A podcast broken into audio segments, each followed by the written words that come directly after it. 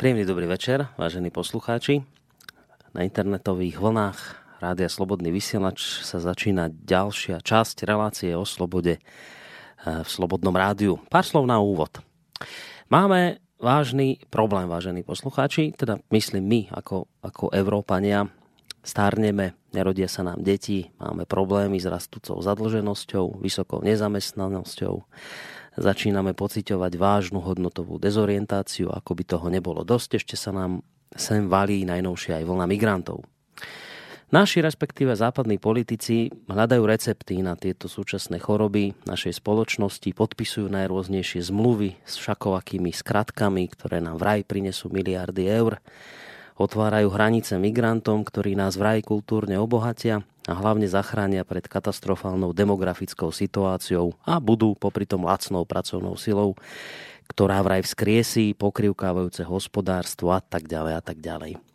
Proste hľadajú riešenia, prevažne teda v ekonomicko-hospodárskej oblasti, pretože hovoria, že keďže sa dnes vlastne všetko točí okolo peňazí, tak keď dáme ekonomiku do poriadku, tak sa vlastne všetko tým pádom samé napraví.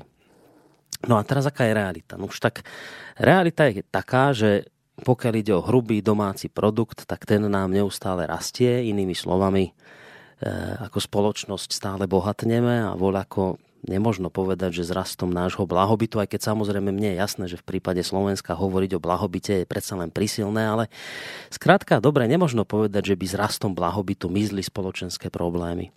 Skôr je to naopak, práve skôr to vyzerá tak, ako keby neustále narastali. Teda politici hovoria, že hľadajú riešenia, ale zatiaľ sa to javí tak, že strieľajú mimo. Existujú ľudia, a jeden z nich sedí v tejto chvíli oproti mne, ktorí hovoria, že riešenia politikov boli sú a aj budú bezubé, pretože v skutočnosti je to tak, že ak sa máme dopracovať k nejakému konkrétnemu cieľu, ak chceme nájsť skutočné riešenie našich problémov, najskôr musíme poznať odpoveď na otázku, odkiaľ prichádzame. Je otázka pochopenia vlastnej minulosti, pretože ten, kto nepozná minulosť, ten je odkázaný na neustále opakovanie tých istých chýb a ten sa len veľmi ťažko, ak vôbec, dopracuje k cieľu. My sme si v predošlých dieloch e, povedali čosi o vývene človeka, ktorý sa rodí ako emocionálna bytosť, nad ktorou postupne preberá kontrolu racionalita, teda rozum. A celý vtip je v tom, že tak, ako sa vyvíja človek, tak podobný vývoj od emocionality k racionalite badáme vraj aj pri vývoji e, ľudskej spoločnosti. Tak ako v prípade človeka sa v dospelosti stáva rozum dominantným, presne tak sa ľuďmi tvorená kultúra stáva dominantnou vtedy, keď sa jej podarí rozvinúť nejakú novú, dovtedy nevýdanú vlastnosť, respektíve keď už zdokonali nejakým významným spôsobom. Tak napríklad povstala antická grécka kultúra, ktorá rozvinula myslenie. Ono nie, že by predtým ľudia nemysleli, ale Gréci posunuli to myslenie na kvalitatívne vyšší stupienok a preto ich kultúra v zápase s ostatnými uspela a prevzala vedenie. Gréci nadvezovali na orientálnu blízkovýchodnú kultúru, ktorá však na rozdiel od Grékov bola viac emocionálna ako racionálna. No a teraz to podstatné, ak je skutočne možné nájsť paralelu medzi vývinom človeka a vývojom civilizácií, potom to okrem iného znamená, že by dejiny nemuseli byť len súborom nejakých náhodných udalostí, tak ako sa doteraz mnohí veci domnievajú stále, ale že by skôr mohlo ísť o nejaké zákonité dianie, v ktorom platia isté pravidlá. A že teda inými slovami, presne tak ako malé dieťa musí opustiť svet, v ktorom sa v útlom veku riadilo prevažne emóciami, tak presne si aj ľudstvo postupne prechádza prechádzalo a bude prechádzať obdobiami, kedy emocionálne kultúry musia ustúpiť do úzadia v konkurencii s kultúrami rozumu, ak by som to mohol povedať takto zjednodušene. Zhruba o tomto boli tie predošlé diely, lenže my sme si ešte stále vlastne neodpovedali na tú hlavnú kľúčovú otázku a to, aká je vlastne úloha Európy. Ak spomínaní politici tápajú a ich riešenia sú len akými si pseudoriešeniami, aký je potom ten skutočný recept, skutočný liek pre našu upadajúcu európsku civilizáciu. No uvidíme, necháme sa prekvapiť, či sa to už v tom dnešnom, ak dobre rátam, štvrtom dieli aj dozvieme. Zatiaľ túto odpoveď na túto otázku pred nami hlavný protagonista tejto relácie veľmi úspešne tají. Doteraz nám ju nepre, ne, neprezradil, tak uvidíme, či už dnes teda sa dozvieme viacej. V každom prípade som veľmi rád, že ku nám do bansko štúdia opäť privítal z ďalekej Bratislavy človek, ktorý tam aj priamo učí na vysokej škole. Pán doktor Peter Marman, dobrý večer.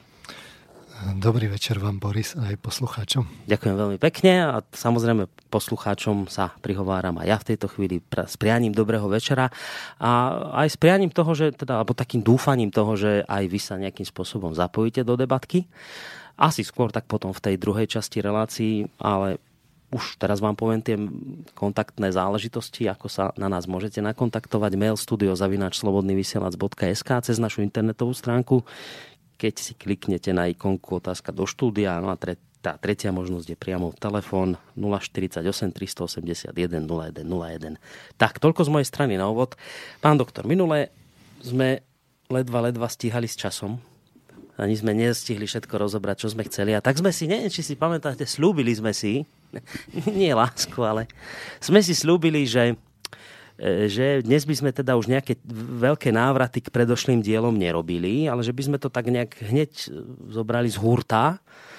A vy ste vtedy niečo predznamenali o Rímanoch, tak ideme hneď takto, či, či predsa len pár vetami sa chcete vrátiť k tým minulým dielom, len aby ste sa nezamotali, ja vás dopredu no, upozorne. No, my si to teda rozoberieme históriu Európy s tým cieľom, že sa snažíme ukázať e, zmysel tej histórie. E, že teda história nie je iba s nôžkou náhod, ale že má istú teda postupnosť v tom čase. Ja podotýkam, že teda nie som historik, a môžem sa teda v nejakých veciach samozrejme byť nepresný alebo sa míliť, ale všímam si ten psychologický rozmer dejín a že sa teda vy, nimi vynie to zdokonalovanie ľudského vedomia, tak ako ste to hovoril.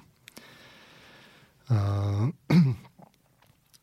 v podstate mm, zhrňať, zhrňať to dneska ani som ne, neplánoval. Nám povedať, mám aké teda, sú riešenia Európy? Mám teda uh, pripravenú, pripravenú kopu faktografie z, z histórie. Ja tak uh, v podstate ani nie, že by som tak objavoval nejaké nové uh, vlastne fakty z histórie alebo išiel do nejakých úplných detailov. Ja v podstate len interpretujem tie také ako keby najznámejšie, najznámejšiu faktografiu, ktorú si človek môže nájsť v každej uh, proste podrobnejšej historickej učebnici. No a ale snažím sa akoby interpretovať súvislosti medzi tou faktografiou a práve tým spôsobom, že to mapujem na ten psychologický vývin, že ako to teda u človeka napreduje. E, my sme si minule hovorili o tom, že, že e, sme si rozdelili teda tie dejiny e, Európy. V podstate sme začali rokom 750 cca vstupom do, do tej doby železnej a sme si hovorili, že tam je nejaký taký platonský mesiac, že to zodpoveda zhruba teda 7 ročiu vo vývine a že v podstate ten rok, presnejšie povedané 747 pred Kristom, že zodpovedá asi tak tomu e, vývinovému stupňu človeka v 28 rokoch, kedy e, musí vlastne vyvíjať tie schopnosti, ktoré súvisia s racionalitou. Tá racionalita musí prebrať príjm, aby človek teda pochopil tú svoju úlohu, uh, zbilancoval si ten svoj život, našiel si to svoje miesto vo svete, svoju úlohu, tak aby potom, keď prídu tie neskoršie obdobia, aby mohol vstúpiť do obdobia tzv. generativity, kedy začne prinášať tie plody uh, vo svojom živote bo inak potom môže zmeškať ten, to, tie, tie, tie nasledujúce obdobia, keď, keď ne, nevyvinie tú, tú postupnosť a môže premerať ten svoj život a zažiť na konci života taký pocit prázdnoty alebo premeraného života. To obdobie 747 až, 2000, až 1413, čo je vlastne to obdobie ekvivalentu medzi 28 až 35 sme si rozdelili na také tri tretinky a my sme si minulé uh, rozobrali úlohu Grékov. A tá prvá tretinka bola teda od 747 do 27 pred Kristom, kde taký, taká kulminácia bola okolo roku 387, keď to zrátam matematicky presne. V podstate to tak je možné rozčleniť do, aj sa to v tých učebniciach člení na archaické obdobie, klasické obdobie, helenské obdobie. A v tom, klasick, v tom archaickom sme si hovorili, že, že tam sme teda videli ten vstup tých, tých greko toho myslenia, postupné chládnutie emocionality, postupný koniec kontaktu s bohmi, a naopak záujem a príklon k vonkajšiemu svetu a rozvíjajúce sa zručnosti, rozvrstvovanie spoločnosti, špeciálne sociálne role. A s tým, že bol tam, Greci mali protihráča, v tomto smere tá perská ríša zjednotila celý ten Blízky východ a de facto došlo k stretu tej, tej, tej magickej starej kultúry s tou novou. Pre mňa psychologicky vyjadrené stret ja založenom na emocionálnej časti psychiky s novým ja formujúcim sa už na tej racionálnej časti. Racionálna to boli tí Gréci a emocionálna. Čiže verzia. niečo, čo sa v človeku práve odohráva zhruba medzi 28 až 30 rokov, tak keď, keď to ide takým ideálnym spôsobom. Samozrejme, ľudia majú slobodu, je tam variabilita, to sa môže líšiť, ale povedzme, že taký, tá, tá, tá stredná cesta. Gréci tu reprezentujú práve tie nové schopnosti. No a toto vlastne potom vstupuje, vstúpili sme do toho klasického obdobia okolo roku 500, kedy u tých Grekov badať ten príchod e, vlastne vied s korunou filozofie, e, všetci tí greckí filozofi Pythagoras až po tú zlatú trojku Sokrates, Platón, Aristoteles. Tam sa profiluje tá kultúra, zlatý vek e, Grécka je 443 až 429 za Perikla. Ale potom následuje Pelopoléská vojna a už sa prehúpneme ako keby zástred tohto obdobia greckého. Epicentrum sa presunie do Macedónie, skáďa pochádza ten vrcholný filozof Aristoteles. A Filip II. Macedónsky si podrobuje grecké kmene, aby nakoniec Alexander Veľký si podmanil celý ten starý magický svet až vlastne po Indiu, kde zakladá Alexandrie, exportuje greckú kultúru a začína vlastne jeho smrťou e, helenské obdobie, kedy e, sa po jeho smrti ríša delí medzi, diadochov a tieto ríše vlastne budú trvať až dokým si väčšinu z nich nepodrobí postupne Rím. Mm ten si e, postupne teda podmaňuje aj Macedónsko, aj Grécko. Ale keby sme si to chceli teda plasticky ešte zhrnúť a tým končím teda to zhrnutie z minula, tak úlohou Grékov bolo teda previesť, prejsť od tých magických emocionálnych blízkovýchodných kultúr ku kultúre novej založenej na myslení a postupne túto novú kultúru vyliali do tých predchádzajúcich oblastí kultúrnych. Mm. A toto sa práve deje akoby v tom tej, v tej prvej tretine toho spomínaného platonského mesiaca medzi rokmi 747 až 27 pred Kristom. Myslenie skrátka postupne preberá nadvládu e, nad dušou, ale tá duša je ešte taká teplá, mm. ešte to také emocionálne. No teraz sa dostávame k tomu Rímu. Tak. Ja ešte predtým len ako dodám, že to ste tiež hovorili v minulej relácii, že e, to, ten, to Grécko je dôležité pre nás aj preto, lebo my si vlastne v týchto dieloch hľadáme odpoveď na otázku, aká je úloha Európy.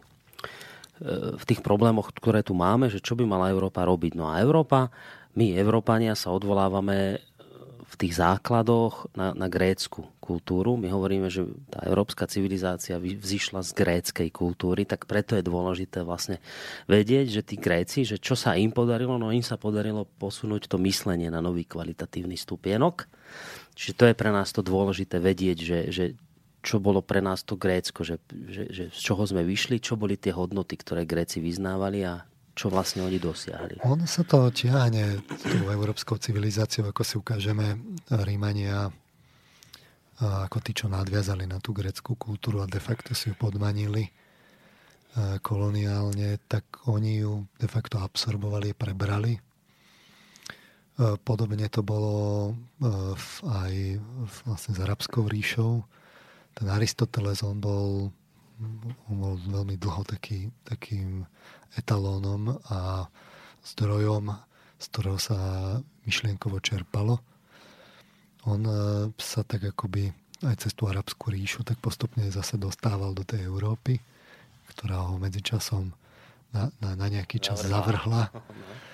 Ale nedalo sa tomu zabrániť, jednoducho tie myšlienky si tú Európu počkali.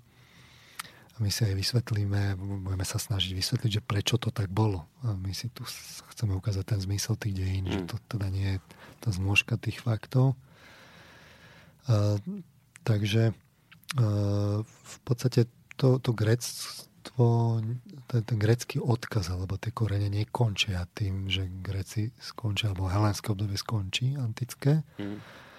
ale tie, tie myšlienky a to, to sa ďalej ťahne tou civilizáciou až do dnešných dní. My máme kopu slov, ktoré sú z, z, greč, z grečtiny, kozmos, katastrofa a tak podobne. Demokracia. Demokracia. V podstate ten spoločenský systém, ktorý tu my skloňujeme v tých reláciách, tak e, ten, ten bol intenzívne vyvíjaný práve v Grécku. A konec koncov aj vlastne v Ríme môžeme vidieť akoby ďalšie e, také, také ohýbanie. Poďme k tomu Rímu. Čiže e, v podstate tak, ako sa Gréci sformovali pred svojim zlatým alebo klasickým obdobím, tak aj Rím sa už formoval skôr, ešte počas toho greckého zlatého veku. Podľa legendy založili Rím v roku 753 pred Kristom. V skutočnosti to bolo neskôr, niekedy v 7. storočí. Do začiatku to bolo vlastne také nenápadné, ešte bol pod nadvládom Etruskov.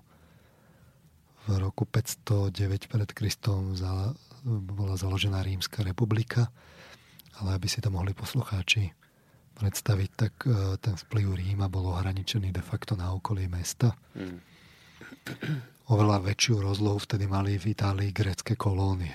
Čiže to, že sa založila Rímska republika, ešte nie, nie je z tohto pohľadu až také svetoborné.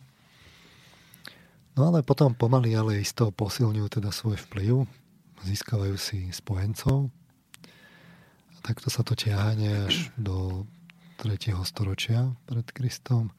Okolo roku 280 ovládajú už strednú Itáliu. Oni sa postupne aj s tými Etruskami vysporiadali.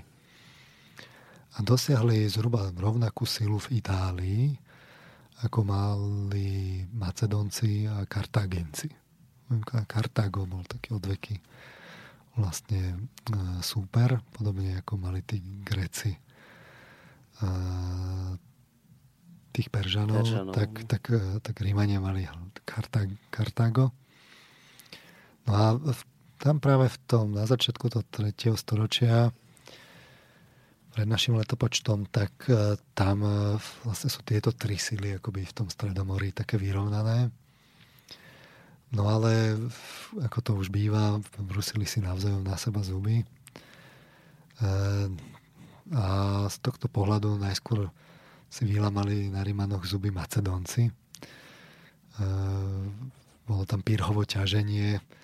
E, si tak zaumienil, že teda e, ten Alexander išiel len na tú jednu stranu, na ten východ, že on teda pôjde na, na západ. No a v roku 279 pred Kristom aj zvíťazil. Odtedy máme v tých dejinách to Pirhovo víťazstvo keď mu gratulovali, tak údajne povedal ešte jedno takoto, takéto víťazstvo budem stratený. E, to znamenalo významné oslabenie toho, toho vplyvu Macedoncov. De facto Rímania si posilňali ten svoj vplyv v Itálii.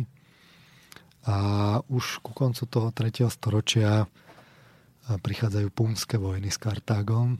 Tam jednoducho tí Macedonci tak vlastne ustúpili, mali mm-hmm. také vlastné ako problémy Takže to začalo byť medzi Rímom a Kartágom. E, v roku 216 ešte teda zažili Rímania ničivú porážku s Hannibalom, ktorý prešiel cez tie Alpy so slonmi a tam, tam e, drvo porazil rímske legie. Tuším, 8 ich bolo, ak si to dobre pamätám. Ale už v roku 202 pred Kristom v bitke pri Zame porazili Rímania Hannibala späť. Čím sa vlastne to tretie storočie pred Kristom stalo rozhodujúcim, lebo Rímania strátili akoby tie protisily mm-hmm. a mohla sa začať vďaka ich náture expanzia. Takže okolo roku 200 už ovládajú okrem severu, takého toho vrchného, celú Itáliu, vrátane Sicílie, Korziky, Sardínie, trochu pobrežia západného Grécka. A odvtedy v keďže už nie, neexist, akože nie je dostatočný protihráč, tak naozaj s tou, s tou rímskou náturou sa začína akoby taký prielom a začínajú pri, pripájať postupne tie jednu provinciu za druhou v tom stredozemnom mori. Čiže v 146 všetko budú údaje pred e, Kristom si pripojili teda Afriku okolo Kartága, 149 Macedóniu, 139 e, Hispániu, väčšinu Španielska, 129 prednú, časť prednej Ázie, 121 dnešné severné Taliansko a južné Francúzsko, 116 e, ďalší kus Malej Ázie, 115 dnešné Chorvátsko, 102 pobrežný pás dnešného južného Turecka, 75 e, Krétu, pobrežný pás Severnej Afriky od Kartaga až po Egypt. To je vlastne už zrazu akoby expanzia naozaj do celého Stredomoria. Tým sa dostávame až na pokraj Rímskej republiky a začiatku Zlatého veku Ríma e, k Cezarovi, ktorý mm. žil teda od roku 100 až do roku 44 pred Kristom. Cisár, ktorý teda pripojil Gáliu, čiže dnešné Francúzsko, Južné Španielsko a Tunis k rímskej ríši. A cisárovi, ktorý zmenil teda republiku na autokraciu, stal sa diktátorom. Postupne teda z triumvírátu vyšachoval Pompeja a Krasa, to sú také tie známe histórie aj z filmov. A zmenil ten charakter tej rímskej republiky tak, že vlastne sa začala taká, takéto, skončila tá republika, kde ešte, ešte, ešte dožívala demokracia v tom čase a vlastne nastolil autokraciu. Vzniklo takéto, e, povedali by sme to, manažmentové know-how na spravovanie centralistickej ríše už takej tej svetskej.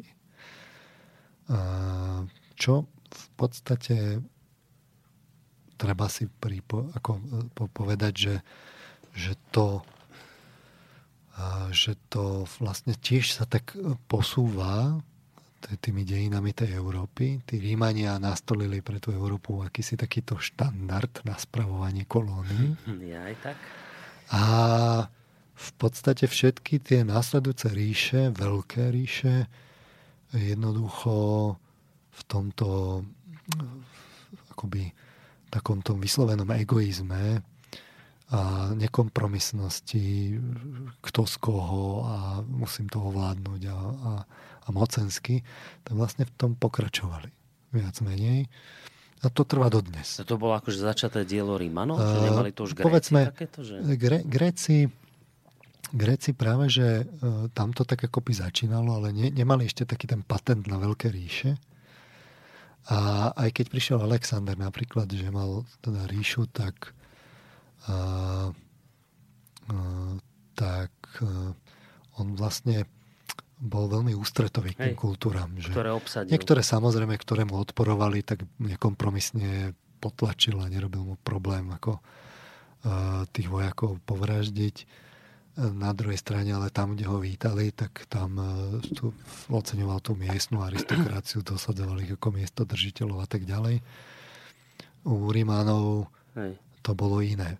Povedzme aj v tej Perzii už je taký prototyp na tú veľkú ríšu, ale ale tí Rímania s, s tou takou chladnou logikou a, mm-hmm. a vypočítavosťou a takouto politickou a, kalkuláciou, tak to doviedli vlastne do tej úrovne, kde to v podstate vidíme dodnes. Hej, ten e, Alexander, to ste spomínali v minulej relácii, on zakladal Alexandria. Hlavne, čo je o ňom známe, on v, v Baktrii, to je súčasný Afganistan, si zobral ženu odtiaľ a on dodržiaval tie jej zvyky a dokonca, prečo sa voči nemu jeho, aj jeho vlastní stavali, keď on hovoril, že, nepáčilo, no? že im sa im to nepáčilo a on vraví, nie, nie, nie, to, to sú staršie kultúry ako sme my, my si ich musíme vážiť a on sa akože snažil e, koexistovať vzájomne dal také nejaké spoločné veci, na základe ktorých by mohli fungovať, ale to vravíte, že u Rímanov už toto nebolo, že tam sa to už vytratilo. Tam, tam, tam vidíme u Rímanov takú fakt tú, tú chladnú logiku,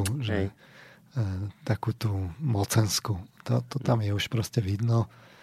A v podstate sa to ťahne tými dejinami až, až do dnes. A ešte jednu vec sa chcem spýtať. Kým, kým, kým prišiel Cezar, tak dovtedy to bola republika. To znamená, že oni dovtedy čerpali e, ako námet na spravovanie krajiny a vôbec celé to spoločenské zriadenie od Grékov?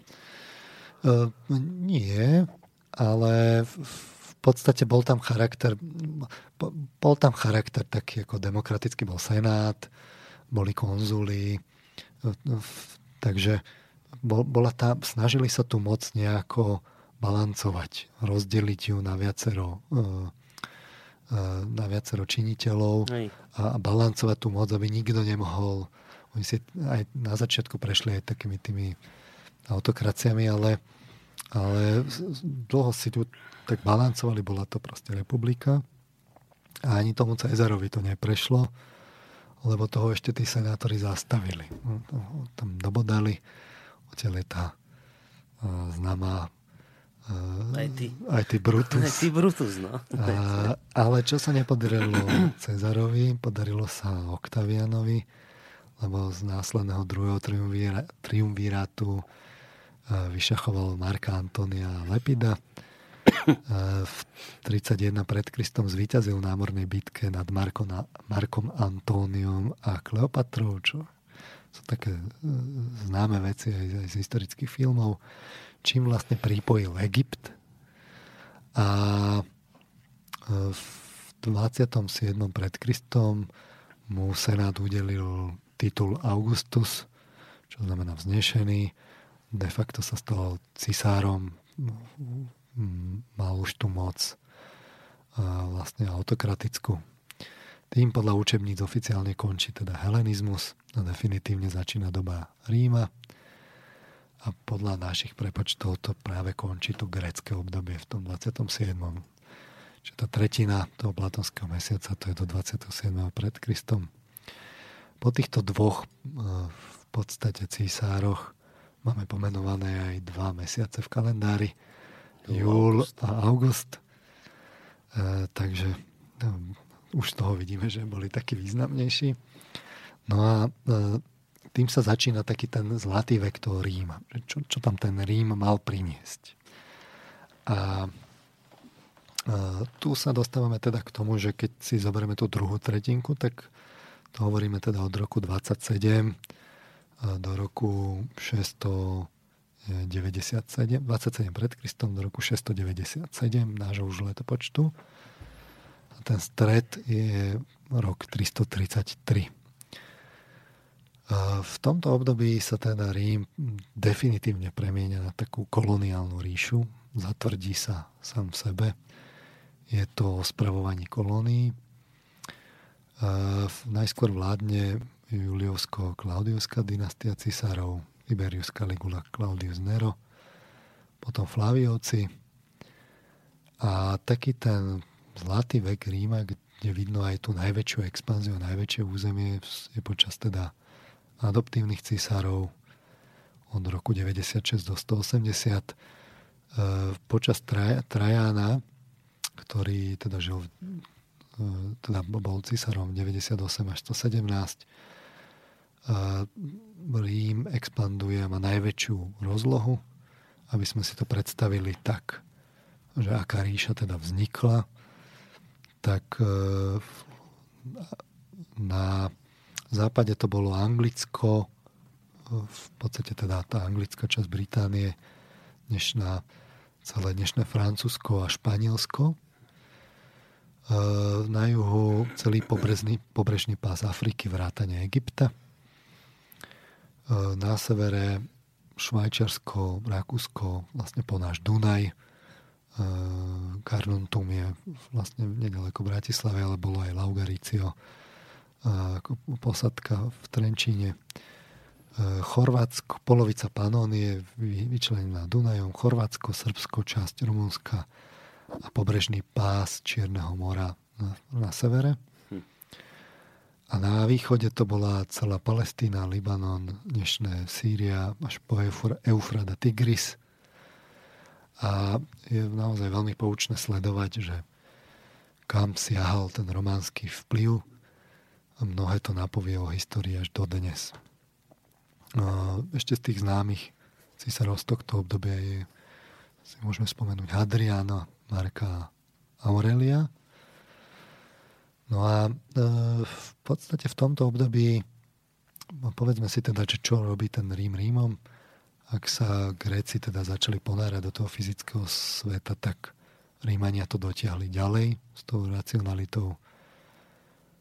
Porovnali sme si teda tú Alexandrovú ríšu s tou, s tou rímskou ríšou, že Alexander je kultúrny kolonia, kolonizátor, nejde tou drvivou rímskou topánkou hmm. s klincami.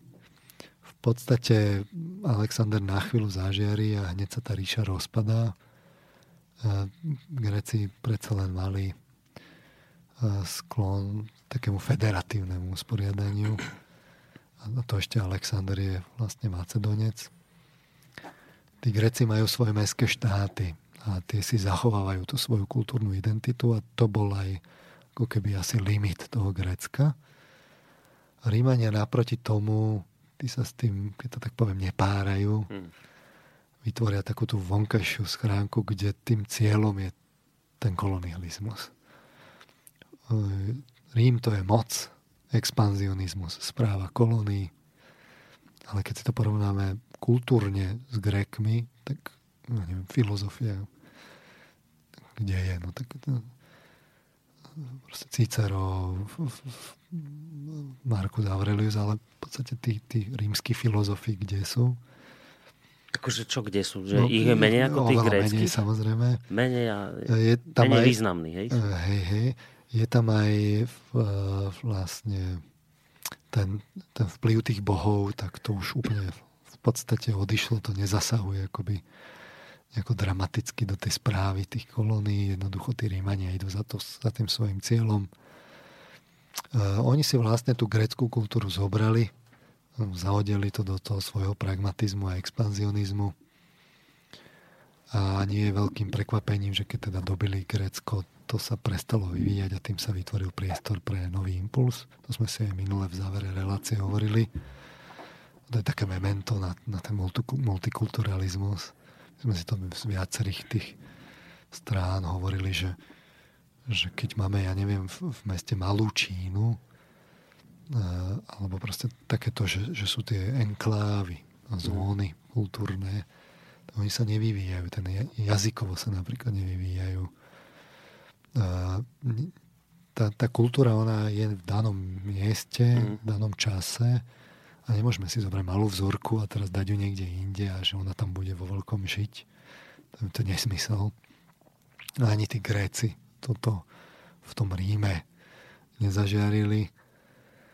Uh, takže v podstate to tak zastagnovalo a mm. keďže tí Rímania vytvorili veľkú ríšu, ale v podstate zvnútra tej, tej, tam, tam tá kultúra zastagnovala, tak vznikla taká schránka, ktorá, ktorá si priamo koledovala o to, pýtala si to, aby do nej prišiel nejaký nový kultúrny impuls, niečo nové zvnútra, čo by tak znútra ju vlastne akože zmenilo. No a tento impuls teda prišiel z, z, z, z jednej nenápadnej okrajovej, nezaujímavej provincie. A vlastne tým, že Rímania mali taký sklon k tej vonkajškovosti a vytvorili veľkú ríšku, ríšu, vytvorili ideálnu pôdu pre to šírenie kresťanstva. De facto oni veľkú časť Európy vtedy zjednotili a to tým, že ju tak ako keby za, zakonzervovali to, to, to vonkajšou mocou, tým svojim cisárstvom, tak zvnútra kultúrne vlastne vytvorili priestor, že to kresťanstvo sa tam do tej Európy mohlo vyliať veľmi efektívne. A možno by sme si mohli dať prvú skladbu. Dáme, len ešte celý čas rozmýšľam nad jednou vecou. My sme, treba mať na pamäti, že my, alebo my, vy, e, tieto dejiny civilizácie, alebo teda dejiny ľudstva, zároveň hľadáte paralelu medzi vývinom človeka.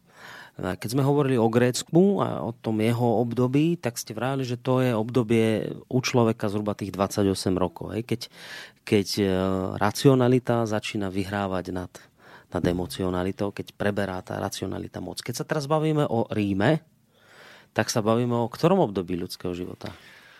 Toho zodpovedá ten, ten, tá stredná tretinka práve Kristovým rokom, 30 až 33.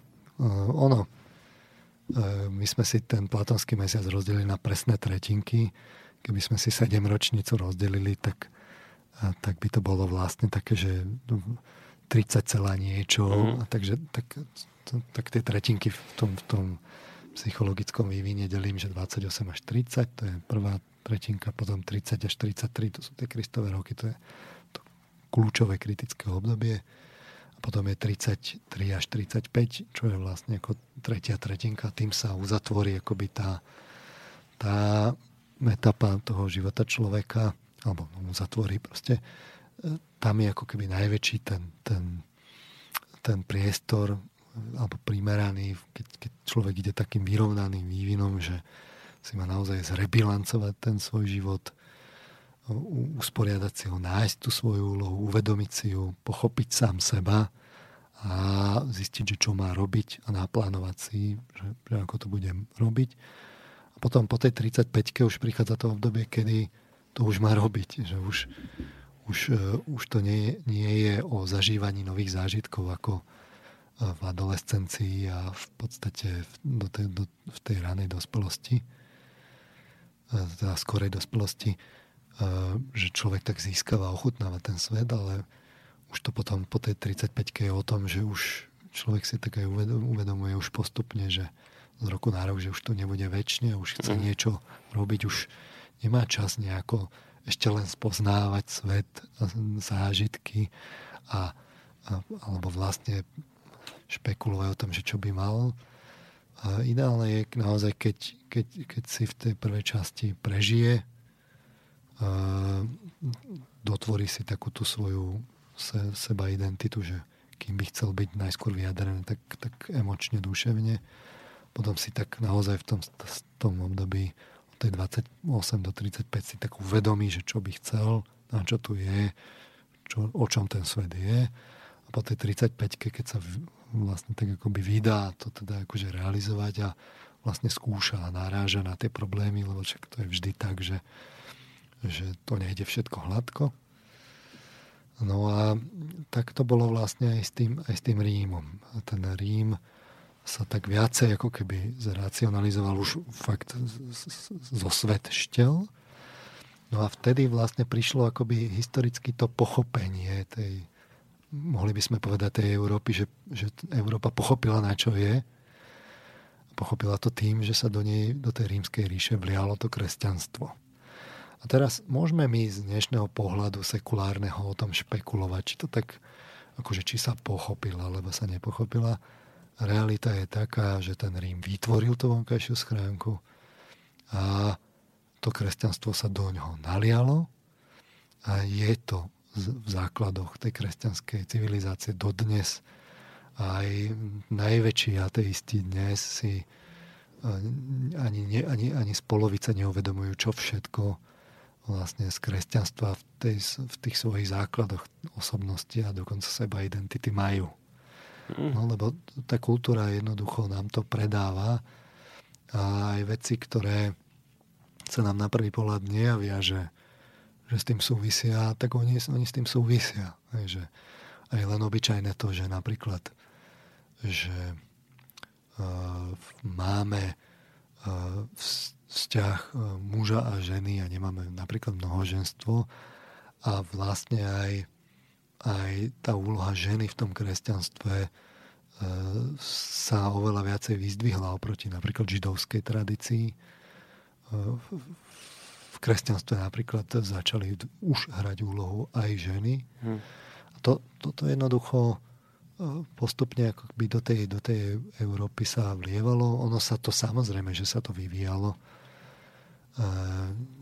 čo sa nevyvíja, stagnuje, to vlastne odumrie. Čiže aj kresťanstvo sa za tých 2000 rokov vyvíjalo. No a naozaj to máme v tých, tých základoch. Mm. Takže e, z tohto pohľadu my si toto budeme rozoberať aj po, po skladbe ďalej. Tak, poďme na ňu.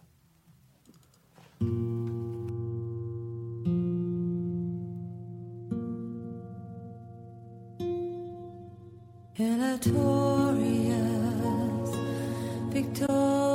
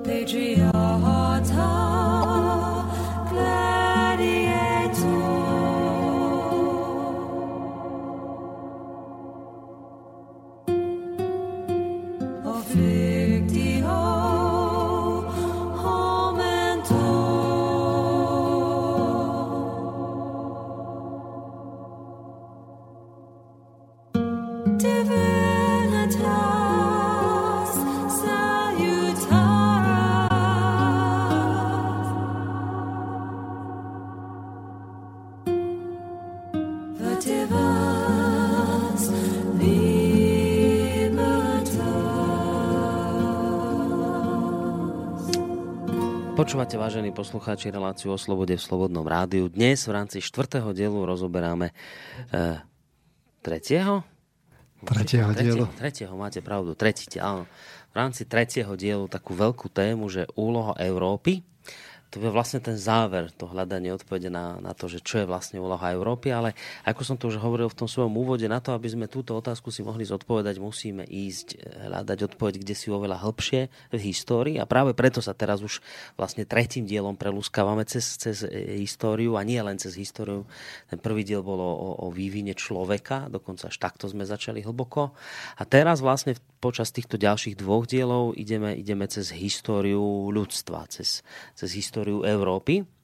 Minulý diel bol o prevažne Grékoch a dnešný diel teda o Rímanoch, ako tých, ktorí po Grékoch prišli ako tá ďalšia civilizácia, ktorá prevzala taktovku. Gréci tí, ktorí rozvinuli myslenie a Rímania tí, čo, tí takí technokrati, extrémni Extrémni technokrati, expanzionisti. Expanzionisti, ktorí... Politici, machinátori. Tak, no takí tí typickí Rímania. Ale tiež súčasť našej, ale súčasť našej celej európskej je, kultúry. Je to tu vidno a ak hovoríme o Európskej únie Európskej komisii, tak zjavne tam to rímanstvo začína číhať čoraz viac a viac.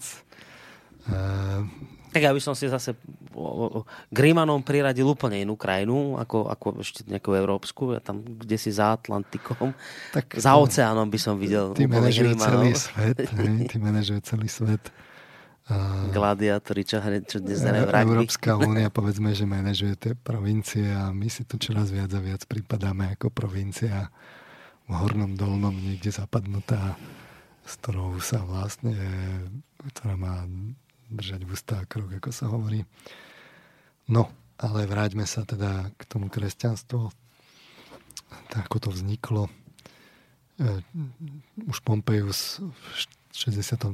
pred Kristom dostáva Palestínu pod rímsku nadvládu a tam vlastne sa tesne pred tým príchodom kresťanstva práve tá rímska ríša konsoliduje a pripojí sa tam aj Palestína. Od 37 do, do, do roku 4 pred Kristom vládne tvrdou rukou Herodes Veľký, rímsky protektor, my sme si to pripomenuli. Neskoro vystrieda Herodes Antipas okolo roku 30, nevieme to presne, prebieha zrejme teda ukrižovanie Krista.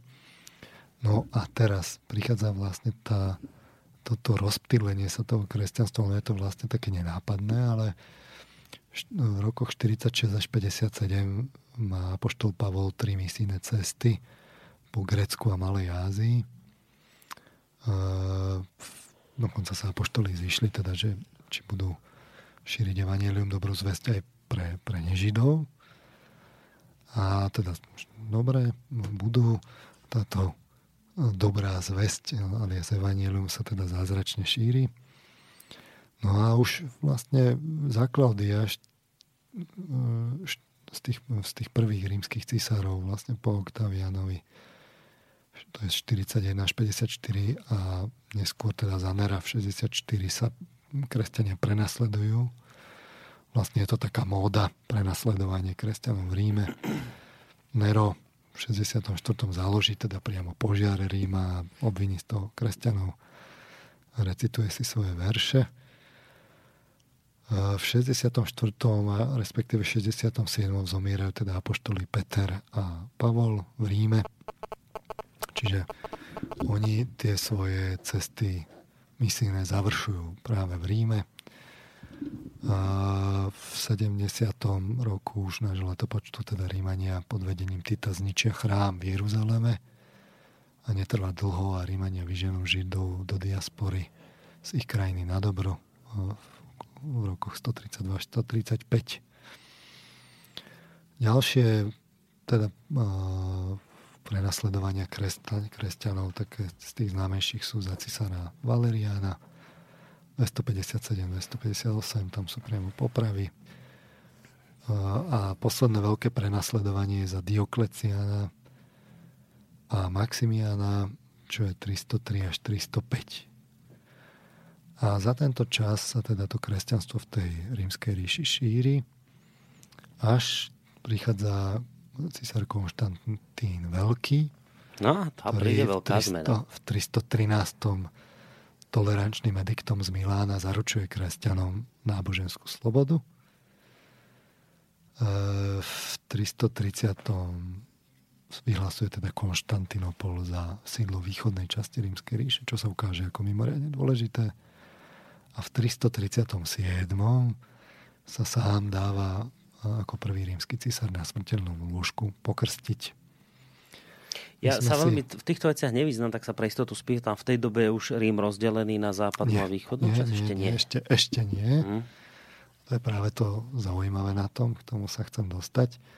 Ale ak sme si hovorili teda, že to, to akoby rímske obdobie tej, tej rímskej ríše je tá, tá, tá prostredná tretinka, tak to hovoríme o tom teda veku od 27 do 600, kde to mám? Počkajte, musím si to vlastne pozrieť. Čiže o Ríme už v našom letopočte. Už v našom letopočte, 27 pred Kristom. Je ešte pred Kristom 27. 27 pred Kristom a 697 teda nášho mm. letopočtu. Pričom stred Eh, tých, tých alias Kristových rokov je teda eh, ten rok 333. A tam vidíme, že práve v tom čase ten Konštantín Veľký eh, vlastne vytvorí tú pôdu pre to kresťanstvo, kde to kresťanstvo sa definitívne už vyleje do tej, do tej rímskej ríše, už nie je prenasledovaný na náboženskú slobodu. Ešte po ňom onedlho po ňom Julian Apostata sa ešte pokusí zvrátiť ten stav a presadiť pohanstvo. To sú roky 361 až 363, ale v rokoch 379 až 395 vládne Teodosius Veľký a ten v roku 380 kresťanstvo ediktom vyhlasuje najskôr za štátne náboženstvo, aby v 391 zakázal úplne všetky ostatné. Kresťanstvo sa stalo vtedy jediným štátnym náboženstvom. A zrovna vtedy, vlastne práve za tohto Teodosia Veľkého, vlastne ten Rím ešte zažije posledné takéto veľké zjednotenie, že je to jeho, je to jedna ríša. Ale tu prichádza niečo dejne dôležité, že po jeho smrti sa teda tá ríša rozdeluje na východnú a západnú.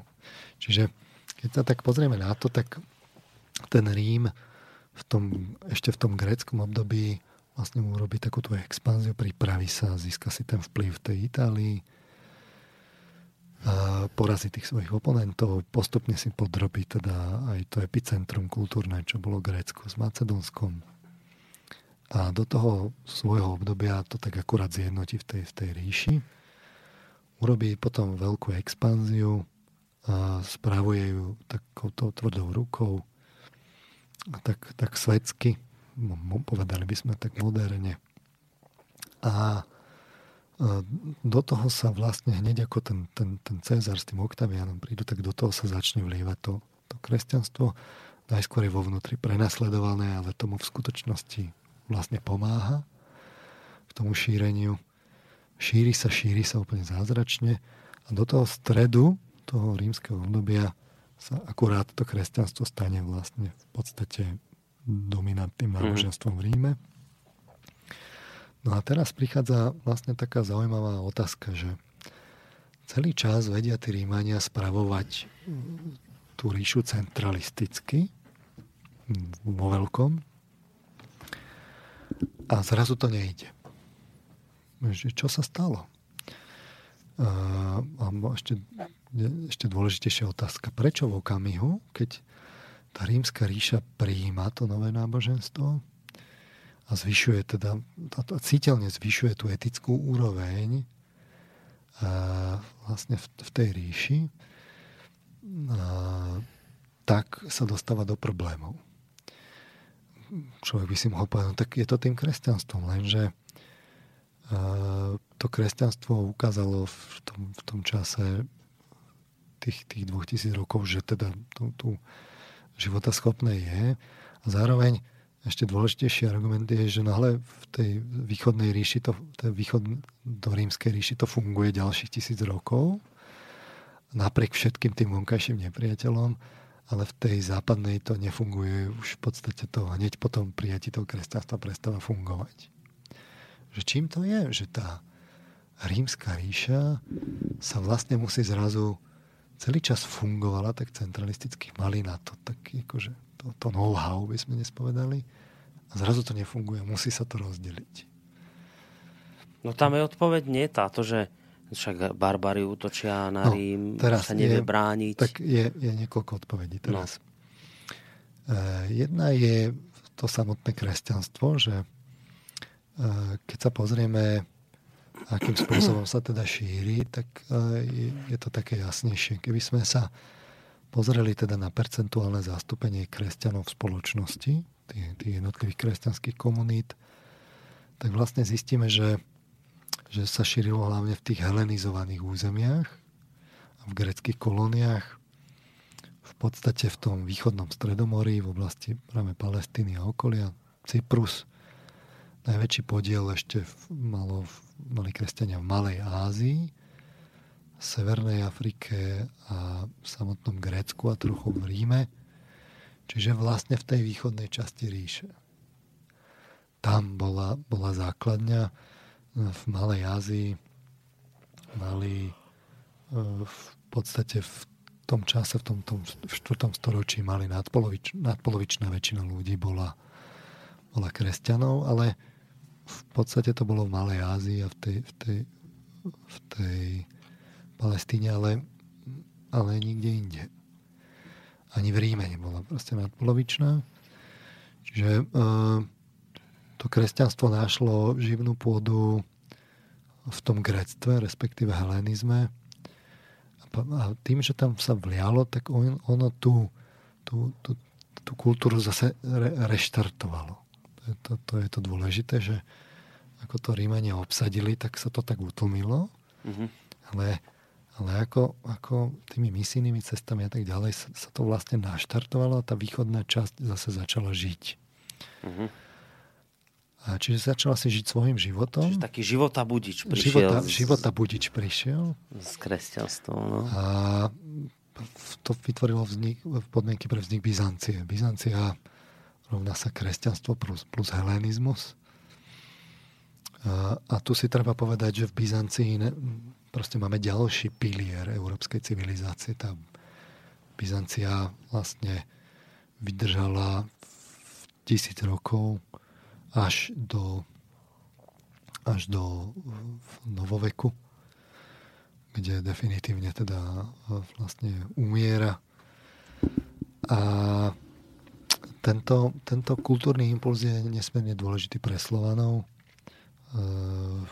špeciálne teda východných, kde vlastne keď si teda Rusi majú vybrať náboženstvo, tak e, ruský cár si vyberá z rôznych náboženstiev. Mal, na, na tom dvore mal aj rímskych e, vlastne kresťanov, mal tam byzantských kresťanov, dokonca tam boli aj, aj židia.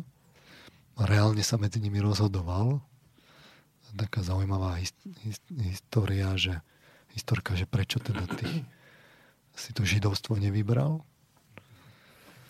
A a to teraz nie je dôležité, ale aj pre nás ako Slovákov tu je Byzancia dôležitá, lebo Cyrila metod, my to máme zase u nás v tých tradíciách, máme to aj v, v ústave, že tu máme teda cyrilometodské tradície a to, to sú teda aké, že čo, čo, v čom to je. Alebo máme dvojkríž, ktorý pochádza z Byzancie evidentne. A, a čo, čo znamená? Hej? ja by som sa rád tomu dostal niekedy zase v tých ďalších častiach, keď rozoberiem tú Európu. No to ale... už toto je kacírske, čo vrajete, lebo vy už naznačujete, že k východu nás to ťahá. To je hrozné. To je strašné. Toto, Neuveriteľné, čo... že proste... Východ. Asi... To už zase chcete povedať, že k Rusku nás to ťahá. Ten dvojkryž by sme mali v podstate si rozmysleť, že či ho chceme alebo nechceme. No. Teraz je to tak v móde tých, tých, tých 12 hviezdičiek Hviezdy sú lepšie dnes, kam zase raz sú hviezdy lepšie. Uh, no ale tá Byzancia uh, tá, tam, tam to vlastne žije ďalej. Mm-hmm. A v podstate za cisára Marciana 450 až 457 zažíva tá východná časť Ríma rozkvet a plynulo prechádza teda do Byzancie. Mm-hmm. To tak plynulo prejde. A, no ale západná časť, tam si musíme ujasniť v, v, v, ako v, v, v súvise s tým kresťanstvom, že to, to kresťanstvo príjme, prí, príjma vlažnejšie, chladnejšie. A zjavne tak mechanickejšie. A podstate v 455. sa zavraždením Valentiniana III. dostáva tá západná časť ríše pod nadvládu germánskych e, vojvodcov i východorímskej ríše, čiže aj, aj východorímska ríša tam prispieje. V 476. bol zosadený posledný rímsky cisár Romulus Augustulus a tá, tá západná časť ríše skolabuje. Mm-hmm.